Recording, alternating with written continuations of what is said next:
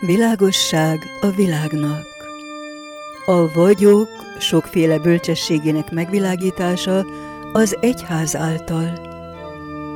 Kedves hallgatóink! Mivel Isten az apostolokat is a megértetés szolgálatára jelölte ki, hogy legyenek a világ világossága, az egyházaknak is küldetésük ez. A megvilágosítás célja, hogy az egyház által Isten sokféle bölcsessége ismert legyen a földön és a mennyben is. Műsorunkban az egyházak vezetői ezt a tárgykört járják körül.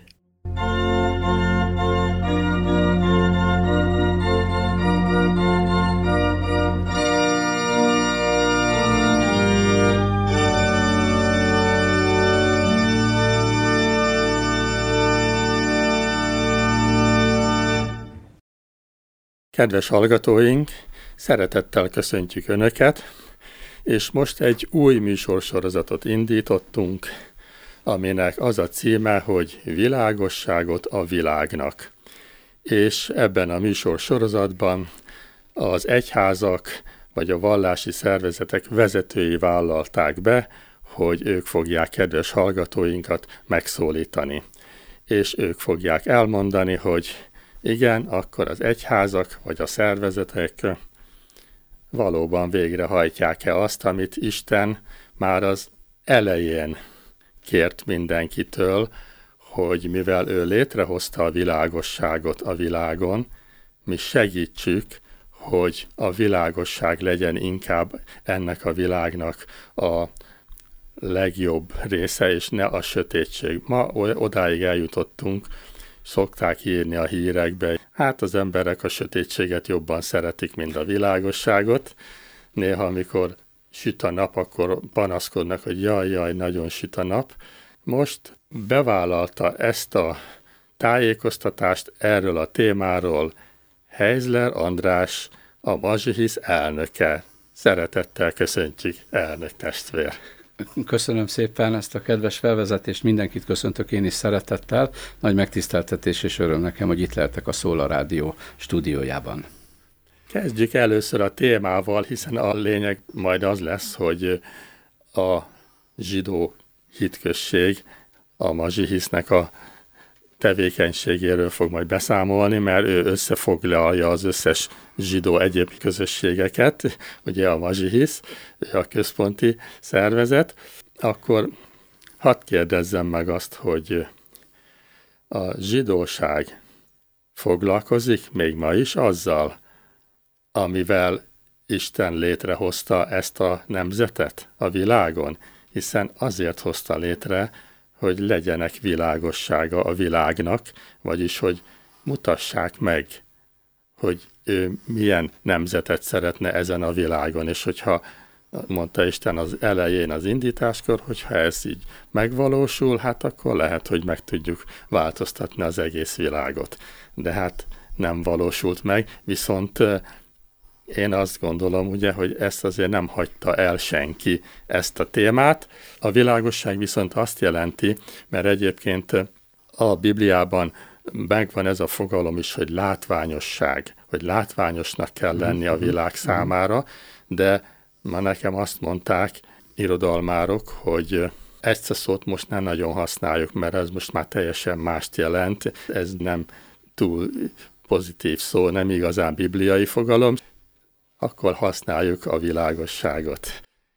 Ez volt az indulás tehát, hogy legyünk a világnak világossága, és próbáljuk meg. A világosság témája viszont a Ószövetség szerint is egyértelműen az, hogy ez azt jelenti, hogy Isten bölcsességét mutassuk a világnak.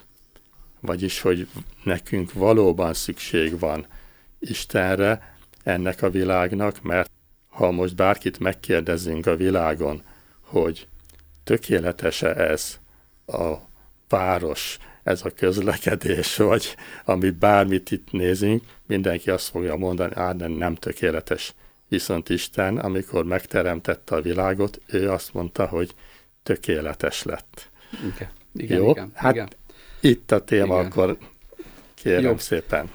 Jó, előjáróban azért mindenképpen azt szeretném mondani, hogy a mazsihisznek én egy világi vezetője vagyok, tehát nem egy vallási funkcionális, Igen, nem igen, vagyok nem rabbi, rabbi. és ezért az én válaszaim azok lehet, hogy picit világiak lesznek, de azért úgy gondolom, hogy azért ennek is van jelentősége, hiszen a, a mazsihisznél is, és az zsidóságnál is azért mindig jellemző volt, hogy világi vezetése volt a közösségnek, és a rabbiaink, ők a vallási részt vezették, és azt ők irányítják mindenképpen.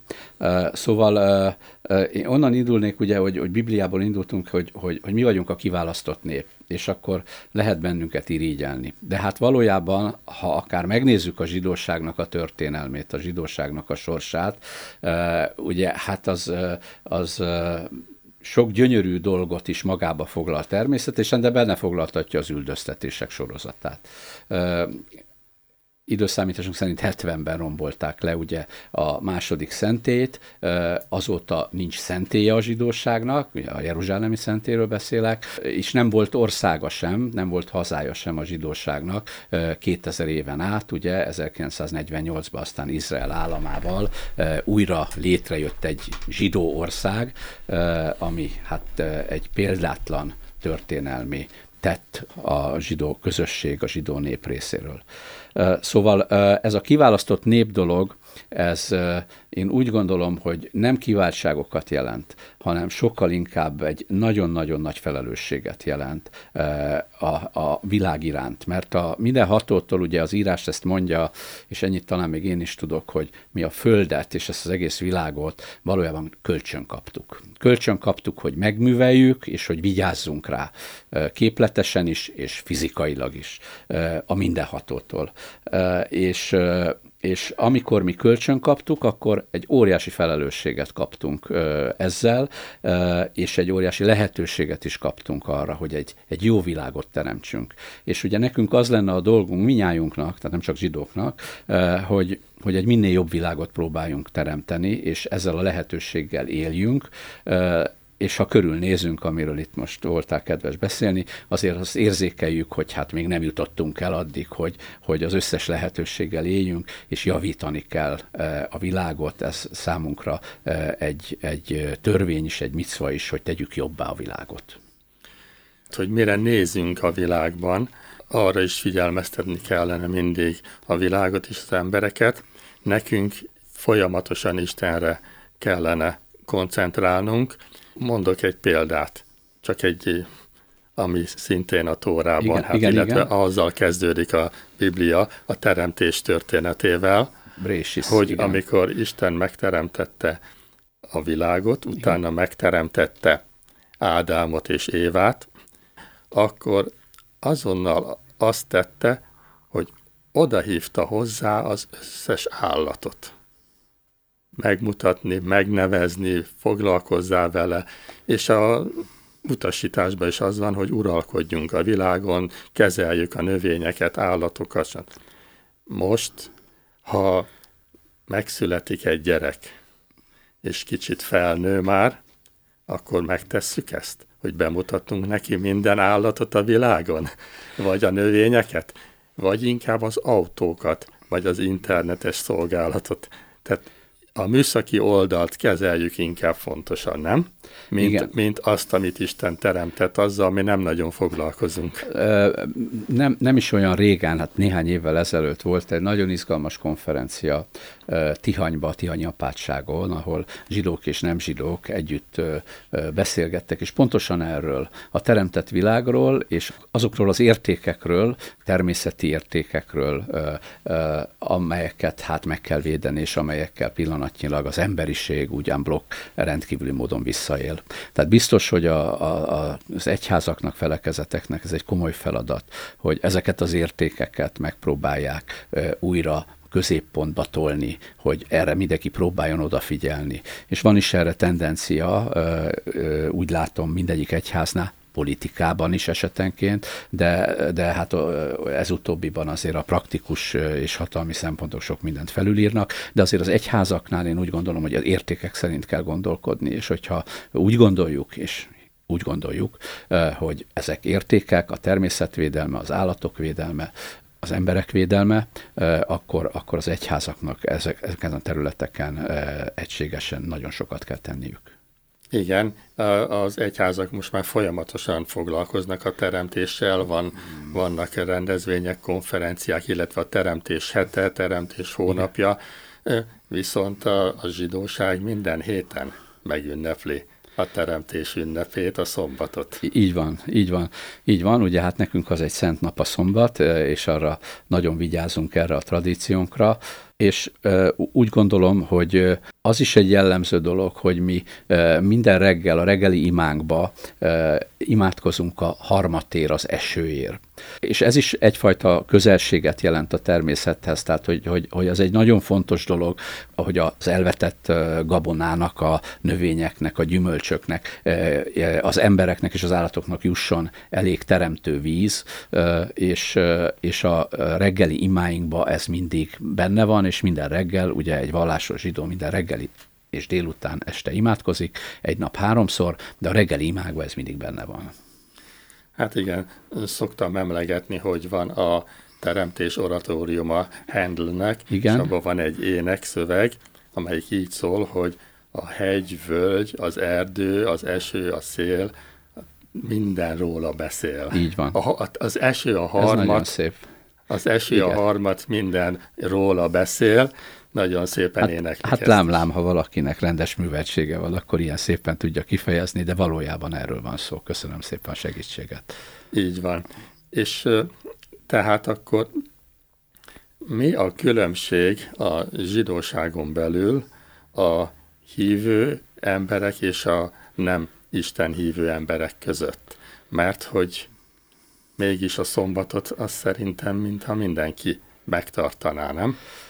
Hát a, a vallásunk szerint a szombatnak az előírásai és a törvényei azok nagyon szigorúak.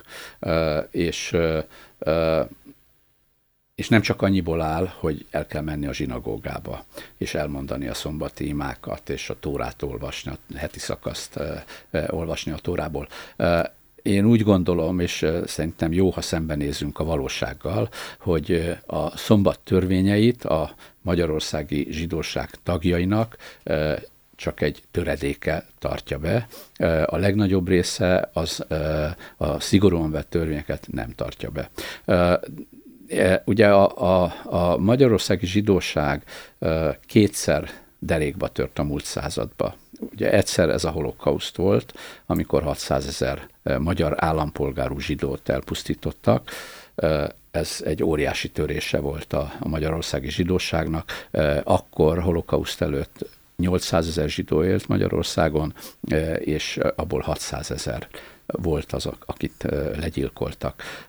A második ilyen törés pedig az a 40 éves vallásellenes rendszer, ami, ami követte a háborút, mindig kihangsúlyozom, hogy nem zsidó ellenes rendszer, hanem vallás ellenes rendszer. Tehát mindegyik egyházat, felekezetet sújtotta ez a rendszer. Ebben az időszakban aztán a nálunk lebontottak zsinagógákat, bezárták jesivákat, iskolákat, szétverték a szociális rendszert, és, és ez talán a legfontosabb, elvágták a családokba a tradíciókat. És ez én úgy gondolom, hogy nem csak a zsidóságra jellemző, hanem ez ugyanúgy a keresztény testvéreinknél is egy komoly problémát okoz, hogy volt 40 év, amikor nem szabadott, aztán később nem illett vallásosnak lenni, és eltávolították a családokat a, a vallástól.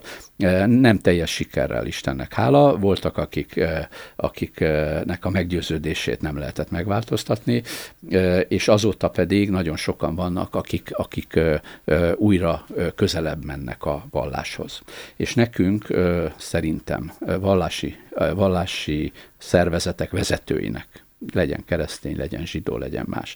Az egy nagyon fontos dolgunk, hogy próbáljuk meg magunkhoz vonzani minél több hívőnket.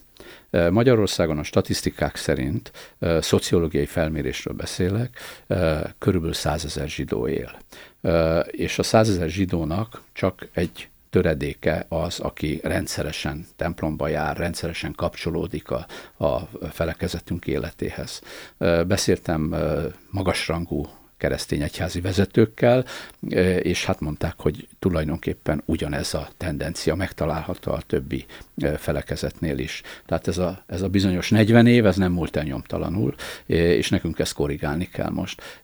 És, és ez a legnagyobb kihívás számunkra is, és talán a, a keresztény testvéreink számára is, hogy hogyan, milyen módon tudjuk bevonzani azokat, a, akik hozzánk tartoznak, de mégse jönnek közénk.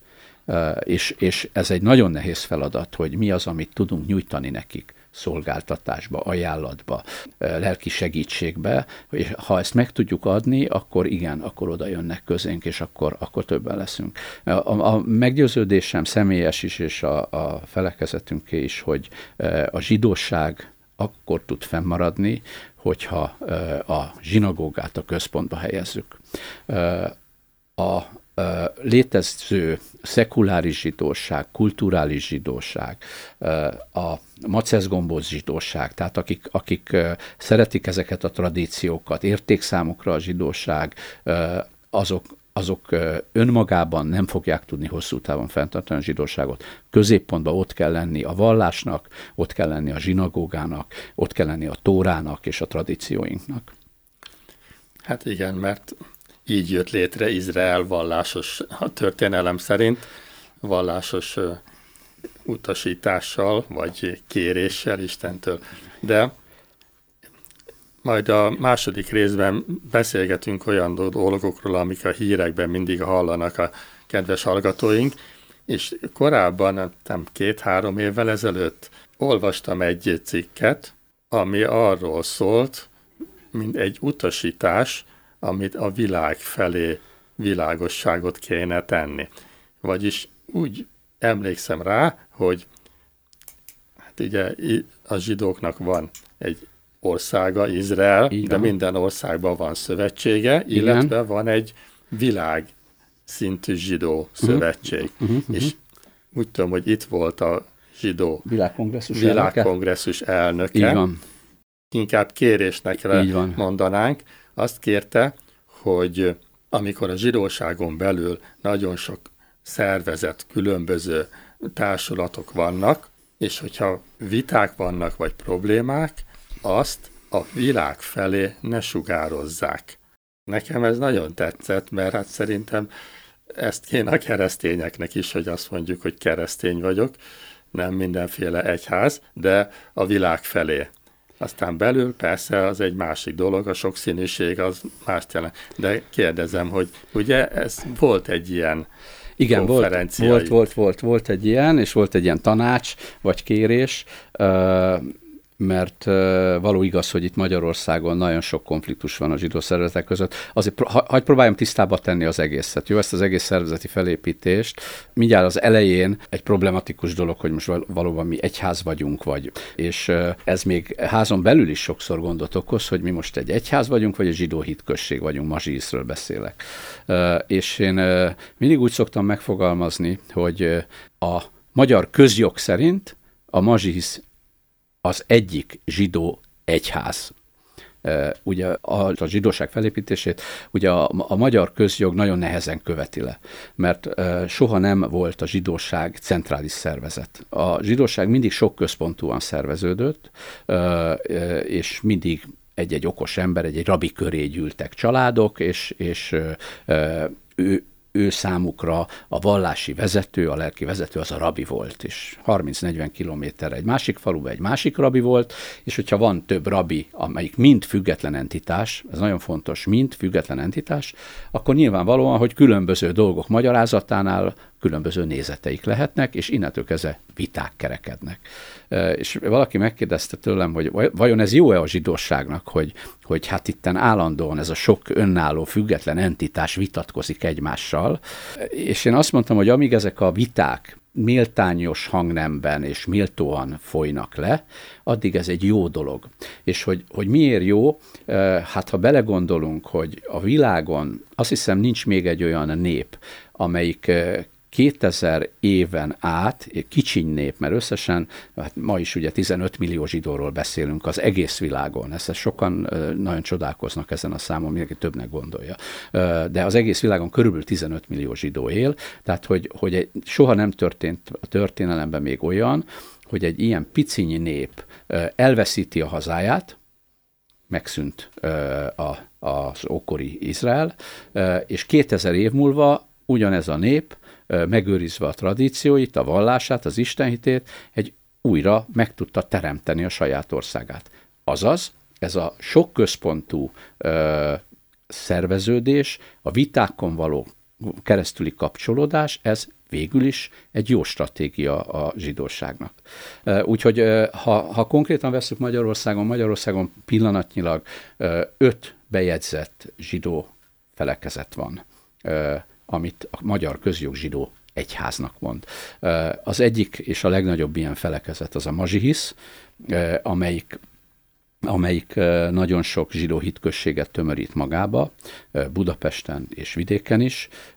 A második az EMIH, az Egységes Magyarországi Zsidó Hitközség, amelyik egy Habad Lubavicsi irányultságú szerveződés, a harmadik a Magyar Autonóm Ortodox Hitközség, ez a magyarországi tradicionális ortodoxiát képviseli, és van még két progresszív vagy reform közösségünk is, akik szintén ma már elismert egyházként működnek Magyarországon.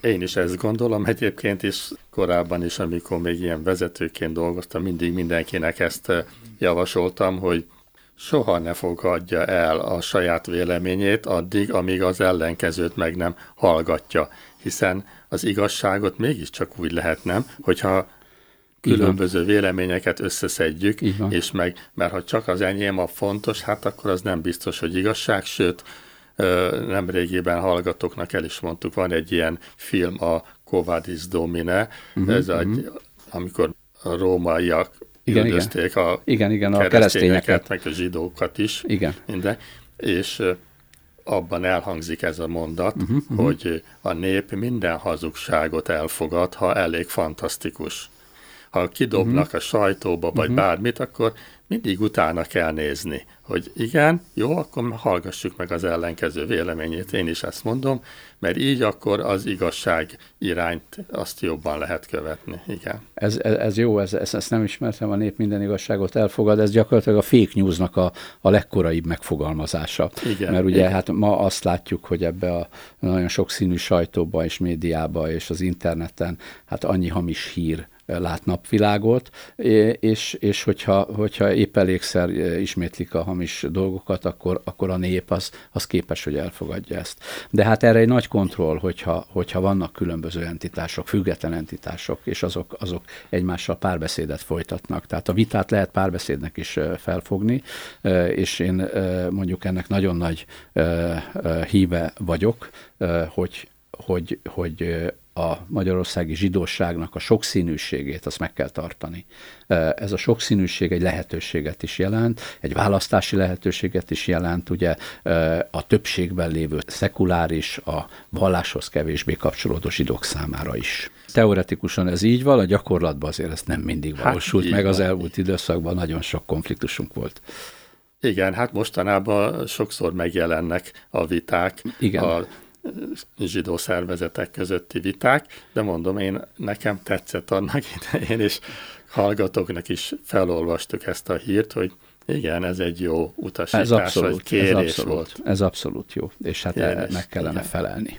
Jó, ha most meghallgatunk szépen egy zenét, utána folytatjuk a mostani helyzettel, illetve kedves hallgatóink, amiket a hírekben hallanak, arról is fognak egy kicsit részletesebb tájékoztatást kapni most Heizler András, a Mazsihisz elnökétől.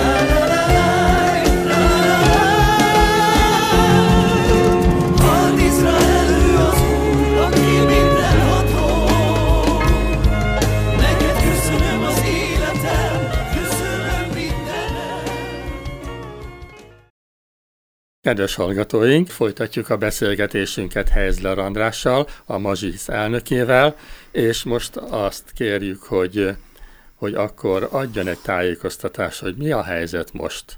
Egyrészt a mazsihisszal, vagy a zsidósággal Magyarországon, hát illetve szeretnék kérni egy tájékoztatást, mert a hírekben most mondtuk föl, amit a mazsihisz oldalán találtam, hogy hát most Izrael is elérte a 9,5 millió létszámot, ami azt jelenti, hogy akkora állam lett, mint Magyarország.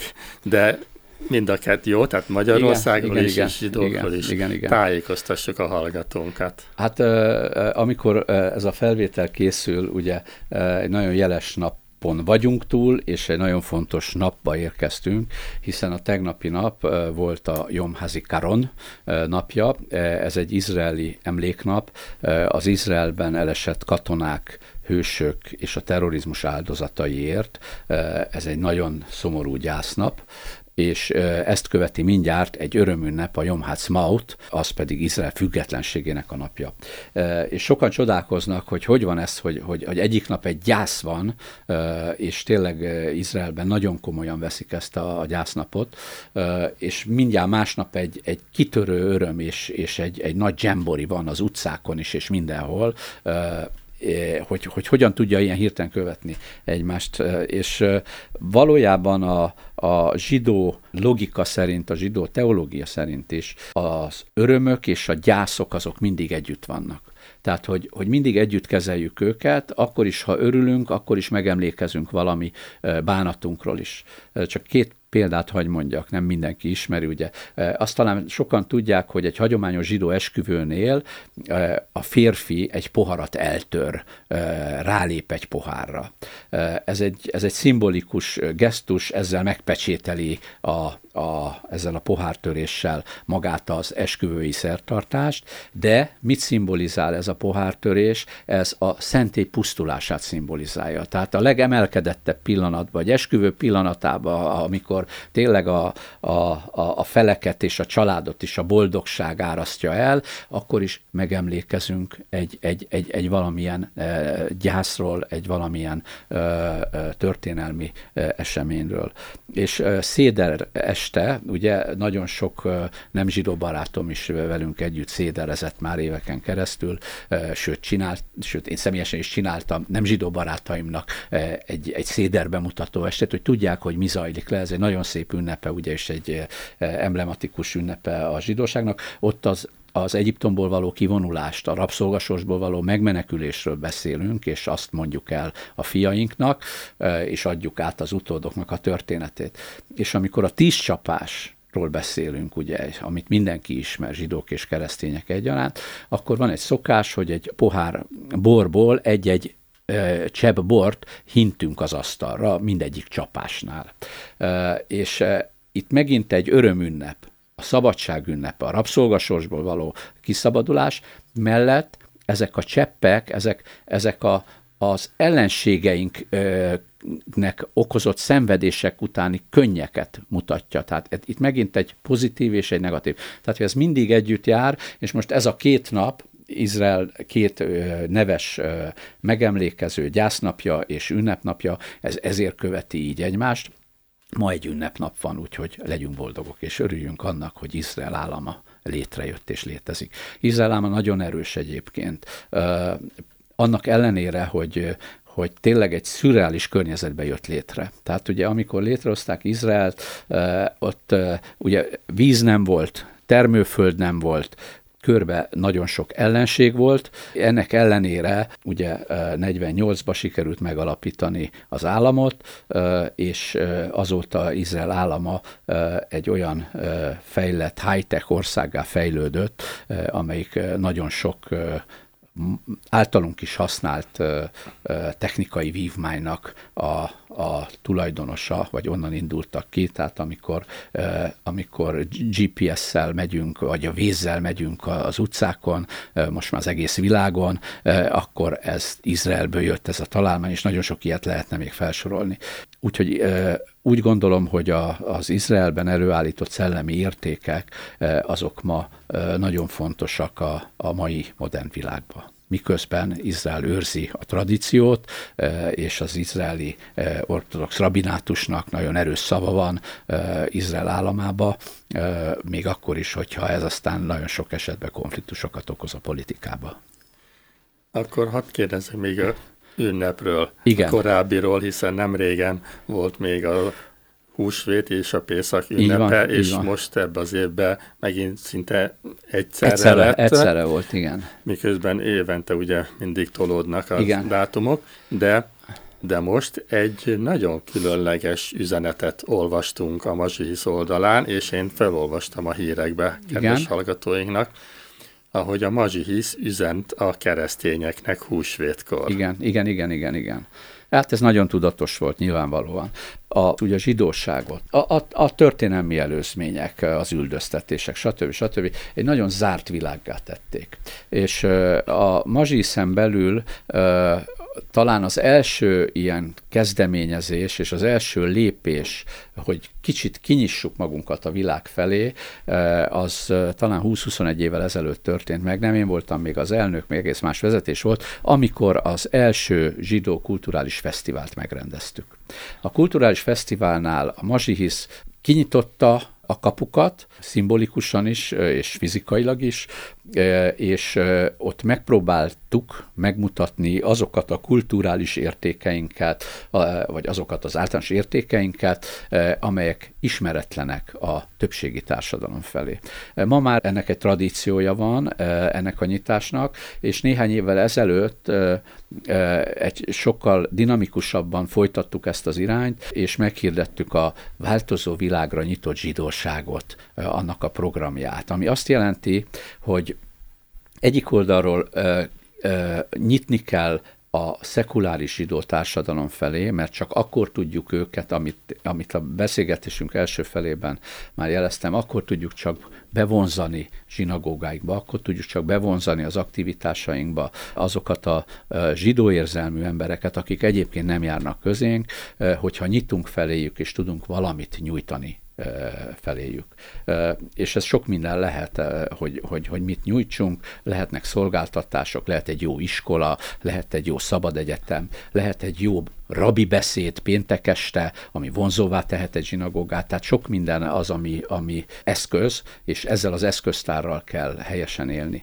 Tehát, hogy, hogy a változó világra nyitott zsidóság egyrészt a szekuláris zsidóság felé való nyitottságunkat jelezte, de egyben jelzi azt is, hogy a, a keresztény társadalom felé Magyarországon, a többségi társadalom felé is nyitottsága közelítünk, és azért nagyon sok olyan keresztény zsidó párbeszéd párbeszéd van ma Magyarországon, amelyek talán európai szinten is példaértékűek. Nagyon sokszor járok én nemzetközi konferenciákra, és ott mindig felmerül a kérdés, hogy, hogy hát nálatok Magyarországon vajon van-e kapcsolat a keresztény és a zsidó felekezetek között.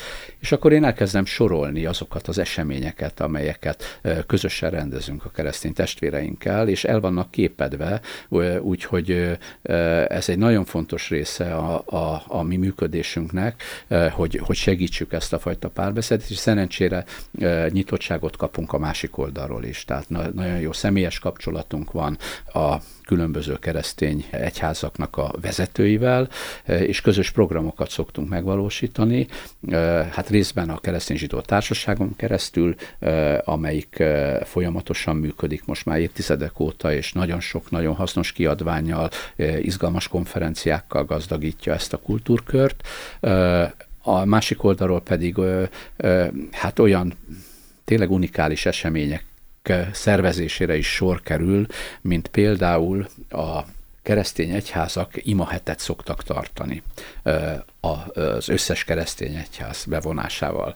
És ebbe az ima hétbe, az utolsó napjába ugye mindig meginvitálják a zsidókat is a zsidó felekezet ilyenkor, és a, annak a rabia elmegy az Avilai Szent Terész templomba, és ott, ő, ott a, az éppen ott lévő rabink beszédet mond a, a többiek felé, és az összes többi keresztény felekezet is egy-egy szép gondolattal gazdagítja a, az eseményt, és nagyon sok hívő szokott részt venni ezen a rendezvényen. Ilyen nem nagyon van máshol, hogy, hogy keresztény papok és zsidó rabbi egy katolikus templomba tulajdonképpen hát együtt imádkoznak, vagy együtt mondanak el egy-egy szép zsoltárt, és figyelnek egymás gondolataira. Igen, én ezen ott szoktam igen, lenni, igen, igen. én ismerem, de és ráadásul van egy keresztény zsidó társaság is, így van, így amelyik van. folyamatosan rendez mindenféle konferenciákat, hogy mindenről lehessen beszélni. Igen, igen, igen. Akkor viszont a hírekből, amik most nem régiben elhangoztak, amik aktuálisak, amelyik, amelyik fontos, azokról egy kis, kicsit részletesebb tájékoztatást szeretnénk kérni, mert most mondom, igen, igen, igen. én a Mazsi Hisz oldaláról minden nap leszedem, amik igen, ott történtek, igen. és egyébként a, hagyd mondjam még egy mondatot a, a Pészakról, vagy a hús, hogy mi ezt mindig szoktuk hirdetni, én is így gondolom, hogy a történelemmel nekünk mindig kell foglalkozni. Izrael történetével is, mert az Ószövetségben az van beírva, hogy amik megtörténtek a világban, az fog velünk is történni. Uh-huh, uh-huh. Istennál nincs változás, tehát hogy ezért nekünk is mindig megéri Izrael Egyiptomból való kivonulásával foglalkozni, mert az egy olyan történet, ami ami fontos, fontos és tanulságos így egyébként. Van, így van, így van, így van. Ugye ma egy öröm, örömünnepe van Izraelnek, mint mondottam, Izrael függetlenségének, és akkor ez egy, ez egy jópofa indítása annak a programnak, amit a Spinoza ház, a hetedik kerületi önkormányzat és a Mazsisz közösen rendez és indít el. A hetedik kerületbe, egyébként a Rumbak és a Dobutca sarkán minden csütörtökön négy órakor örömzene lesz ingyenes örömzene az arra járóknak, a turistáknak, az ott lakóknak, stb. Nagyon figyelünk rá, hogy ez egy színvonalas produkció legyen, tehát ez nem, nem egy hosszú, egy 50 perces produkció, bárki oda jöhet, odaállhat, leülhet, elmehet. Ezzel a, a típusú örömzenével, utcai örömzenével szeretnénk a hetedik kerületnek, a Vigalmi negyedének az arculatát egy kicsit egy a a, hát azt akarom, hogy magasabb kultúra felé elmozdítani, tehát a kocsma kultúrából egy picit magasabb kultúrát kínálni nekik. Én nagyon bízom benne, hogy, hogy amikor már ez egy rendszeresen visszatérő, még egyszer mondom, minden csütörtökön négy órakor visszatérő program lesz, akkor erről már fognak tudni a turisták, a turistairodák, az idegenvezetők, a helyi lakosok, és mindenkinek, aki úgy gondolja, hogy belefér, hogy ott egy picit belehallgasson, akár egy kis klezmer zenébe, akár egy kis komoly zenébe, vagy könnyebbe, az oda fog jönni, és ezzel a kerület, a zsidó negyednek a, a, a kulturális üzenetét, azt, azt mindenképpen jó irányba tudjuk terelni. Széves most a a Spinoza? Spinoza? A Spinoza, így van, így van. Ennek kapcsán, igen, ők kezdeményezték ezt, és mellé állt a hetedik kerületi önkormányzat, és mellé állt a, a Mazsisz is ennek igen. a kezdeményezésnek. A másik, hogy készülünk a, a zsidó kulturális fesztiválunkra, ez idén is meg lesz szervezve. Ugye hát a Covid alatt ez egy keserves történet volt, de idén úgy néz ki, hogy szabadon, nyilván mindenféle egészségügyi, meg és elővigyázatosság mellett, de, de normális körülmények között tudjuk majd megtartani a zsidó kulturális fesztivált, és ez megint egy örömünnepe lesz a, az egész városnak. Ma már, ma már a zsidó kulturális fesztivált ra érkeznek turisták tengeren túltól kezdve mindenhonnan, és reméljük, hogy, hogy hát itt a szomszédba kitör hamarosan a béke, mert hát ez a, ez a jelenlegi állapot, ez mindenképpen nagyon negatív az összes ilyen pozitív törekvésekre. A, harmadik, amit akartam mondani, hogy, hogy egy nagyon nagyon komoly dolog az, ami itt Magyarországon, akár a környező országokba, határmenti településeken történt az elmúlt években, rengeteg zsinagóga megújult. Ebbe a magyar kormány rengeteget segített, ezt ők, ők katalizálták ezeket a folyamatokat, és olyan építészeti értékek újultak meg, és újra pompáznak, amelyek tényleg páratlanok. Ugye talán nem tudom én két évvel ezelőtt a, a szabadkai nagy zsinagógának a, az avatásán ott volt lehetőségem részt venni, ott volt Orbán Viktor miniszterelnökünk is, és egy varázslatot csináltak oda, tehát az, az, a szabadka ékszere lett az a zsinagóga, és ugyanígy megújult mostan a Romok utcai zsinagóga, annak a megújítását mi csináltuk, a Mazsis csinálta, ikomosz díjat nyertünk vele, tehát hogy hogy próbáltuk felnőni a feladathoz, és ott is egy fantasztikus építészeti értéket mentettünk meg, és hoztunk létre, de hát ugyanúgy beszéltek egy elkészült burgerlandi zsinagógáról, Beregszászon zsinagógáról, és biztos kihagytam még néhányat. Ezek mind nagyon fontos lépések, hiszen amikor azt mondom, hogy, hogy, hogy itt van egy, egy kulturális hagyomány, egy, egy zsidó-keresztény kultúrkör, akkor ennek bizony ezek, a, ezek az építészeti értékek is az elemét képezik.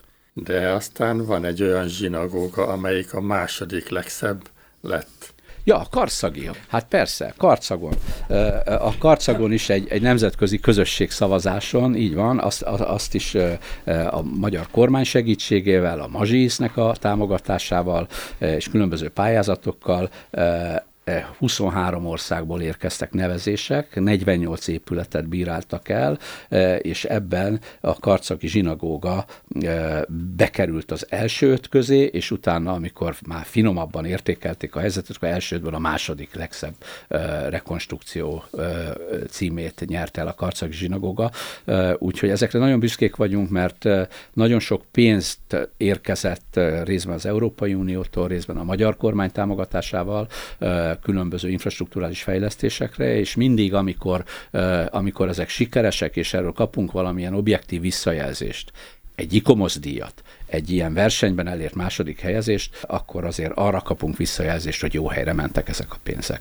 És akkor még egy, hát örömről hagy számoljak be. Magyarországon a Mazsihisz tulajdonában és működtetésében van a zsidó szeretett kórház.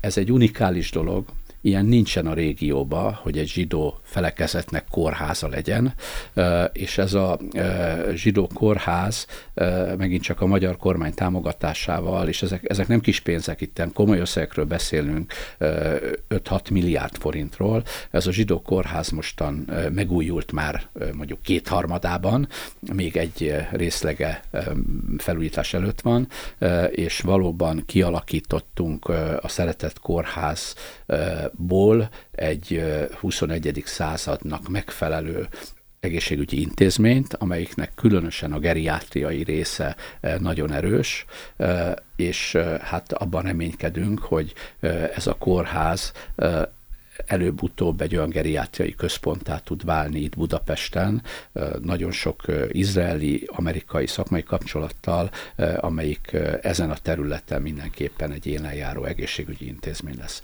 Ami nagyon fontos, hogy az, az egyházi egészségügyi intézmények, kórházakról beszélek alapvetően, között van egy, egy nagyon szoros együttműködés. És ez borzasztó fontos, hiszen az egészségügyi intézmények, kórházak, azok a különböző területeket felosztották, és akkor van, ahol a gyermekgyógyászat, ugye Betesda kórházba a legerősebb, különböző rendi kórházaknál más területen erős az egy egyházi egészségügy, e, és a Mazsihisznél a Szeretett Kórházban pedig a geriátriában. E, és a kórházak kapcsolatban vannak egymással, e, közös fejlesztéseket is végrehajtunk, illetve a, a betegeket át tudjuk irányítani, hogyha más irányú gondjaik vannak, mindig arra a területre, ahol, ahol éppen a legjobb kezelést tudják adni. És ami nagyon fontos, hogy a, ezekben az egyházi egészségügyi intézményekben az, hogy, hogy szakmailag milyen munka folyik, azt ítéljék meg az orvosok, én nem vagyok orvos. De az, hogy emberileg a betegekkel való kapcsolattartás, az ő ápolásuk és a gondozásuk, azok, azok a magyar átlagnál lényegesen magasabb szinten valósul meg. Sokkal jobban odafigyelnek a, a betegekre, a családtagjaikra, az nagyon fontos, és ezt valójában az egyházaknak a, a lelkisége tudja megadni ezekbe a kórházakba. Igen, azt is felmondtuk a hallgatóknak, hogy most meghaladta a 7 millió forintot az adományok gyűjtése a menekülteknek. Igen. Ugye, amikor a beszélgetést kezdtük, mondtam, hogy hogy 40 év és tradíciókat elvágott, elvágta az adományozás tradícióját is. Hiszen minden egyháznál, hát ugye a klasszikus 10% meg a cödókó, stb. a szegények segítése, a rászorultak segítése, az, az benne van mindegyik egyházunkéba. És ezt is elvágták sajnos, ezért nekünk nagyon sokat kell tenni annak érdekében, hogy ezeket a tradíciókat visszahozzuk. És mi indítottunk egy ilyen mikroadományozási programot, fontos, hogy mikroadományozási programról beszélünk, ahol, ahol bárki bármilyen kis összeggel tudja támogatni a menekültek segítését végző munkát, és hát ez pillanatok alatt felszaladt 7 millió forintra, ami nem szokványos. Összességében ez nem egy nagy összeg, hiszen itt milliárdok mennek el, és, és nem arról van szó, hogy a magyar zsidóság ennyit költ a menekültekre, hanem ez a mikroadományozási programon keresztül egy kimondottan sikeres akció volt. Egyéb iránt Magyarországon, és azért ezt hagyd mondjam el, az összes egyház nagyon keményen beleállt abba, hogy segítse a rászorultakat. Ez mindenhol törvényünk, én úgy gondolom, és hát ebből a mazsihisz is, illetve a magyarországi zsidóság is kiveszi a részét, hiszen öt nagy zsidó szervezet egy koalíciót alkotott, amelyik koalíció a Ukrajnából érkező menekültek segítését próbálja segíteni ebbe. Gyorsan elmondom, hogy, hogy kik vannak ebbe. Tényleg benne van két-három nagy nemzetközi zsidó szervezet is, tehát az egyik a Joint, amelyik ugye már évtizedek óta támogatja a világ zsidóságát, ez egy nagy amerikai szervezet, benne van a Szoknut, ez egy izraeli szervezet, ő foglalkozik egyébként azokkal, akik uh, Ukrajnából uh, kimenekülve uh, Izraelbe szeretnének menni, Izraelbe szeretnének aliázni. Benne van a Zsidó Világkongresszus, amelyik szintén nagyon komoly támogatást nyújt ez a munkához, a Bálintház és a Mazsihisz, és ez a koalíció egy, egy nagyon izgalmas együttműködésbe mindenki a saját erőforrását megosztja a másikkal, és hát így próbáljuk segíteni a az Ukrajnából érkező menekülteket. Ugye kérdezik többen tőlünk, hogy akkor ti csak zsidókat segítetek, vagy hogy van, és akkor a, a, a, a korrekt válasz és az őszinte válasz, hogy a mi célcsoportunk a kinti zsidóság, de mi azokat segítjük, akik hozzánk fordulnak. Így, így aztán nagyon sok busz érkezett a határra, akiket aztán mi a saját buszainkkal, bérelt buszainkkal Budapestre hoztuk, elszállásoltuk őket, enni adtuk nekik, és ott, ott, ott ez nem volt kérdés, hogy kinek mi a vallása. Ott menekültekről van szó, és emberekről van szó, úgyhogy én úgy gondolom, hogy, hogy az a fajta karitatív tevékenység, amit az egyházak végeznek, és beleértve a Magyarországi Zsíróságot, az borzasztó fontos és jó irányú. Hát nagyon szépen köszönöm, de akkor most még a ígéret elhangzik, ugye, a hallgatóknak, hogy akkor a Mazsihisz innentől kezdve, amikor ez a műsorsorozat elindult, hát mivel, hogy nagyon sok egyház csatlakozott, oda jutottunk, hogy legalább két havonta mégis egyszer megszólítja a hallgatókat a Mazsihisz is, Heizler András, vagy akárkit megbízhattok, rabbikat is. Ahogyha... Az ígéret elhangzott, és én úgy gondolom, hogy igen, nagyon fontos, hogy vallási vezetők is jöjjenek ide. Nyilván az ő szókészletük, az ő gondolkodásuk, az ő teológiai ismereteik, azok egészen mások, mint egy világi vezetőjé, és rengeteg új és izgalmas dolgot tudnak majd mondani. És minden beszélgetésünk célja, hogy a világnak világosságot ez nagyon Segítsünk. jó szlogen, ez nagyon jó szlogen, és köszönöm szépen a meghívást. Nagyon szépen köszönöm én is, kedves hallgatóink, várjuk Önöket szeretettel a további műsorban is.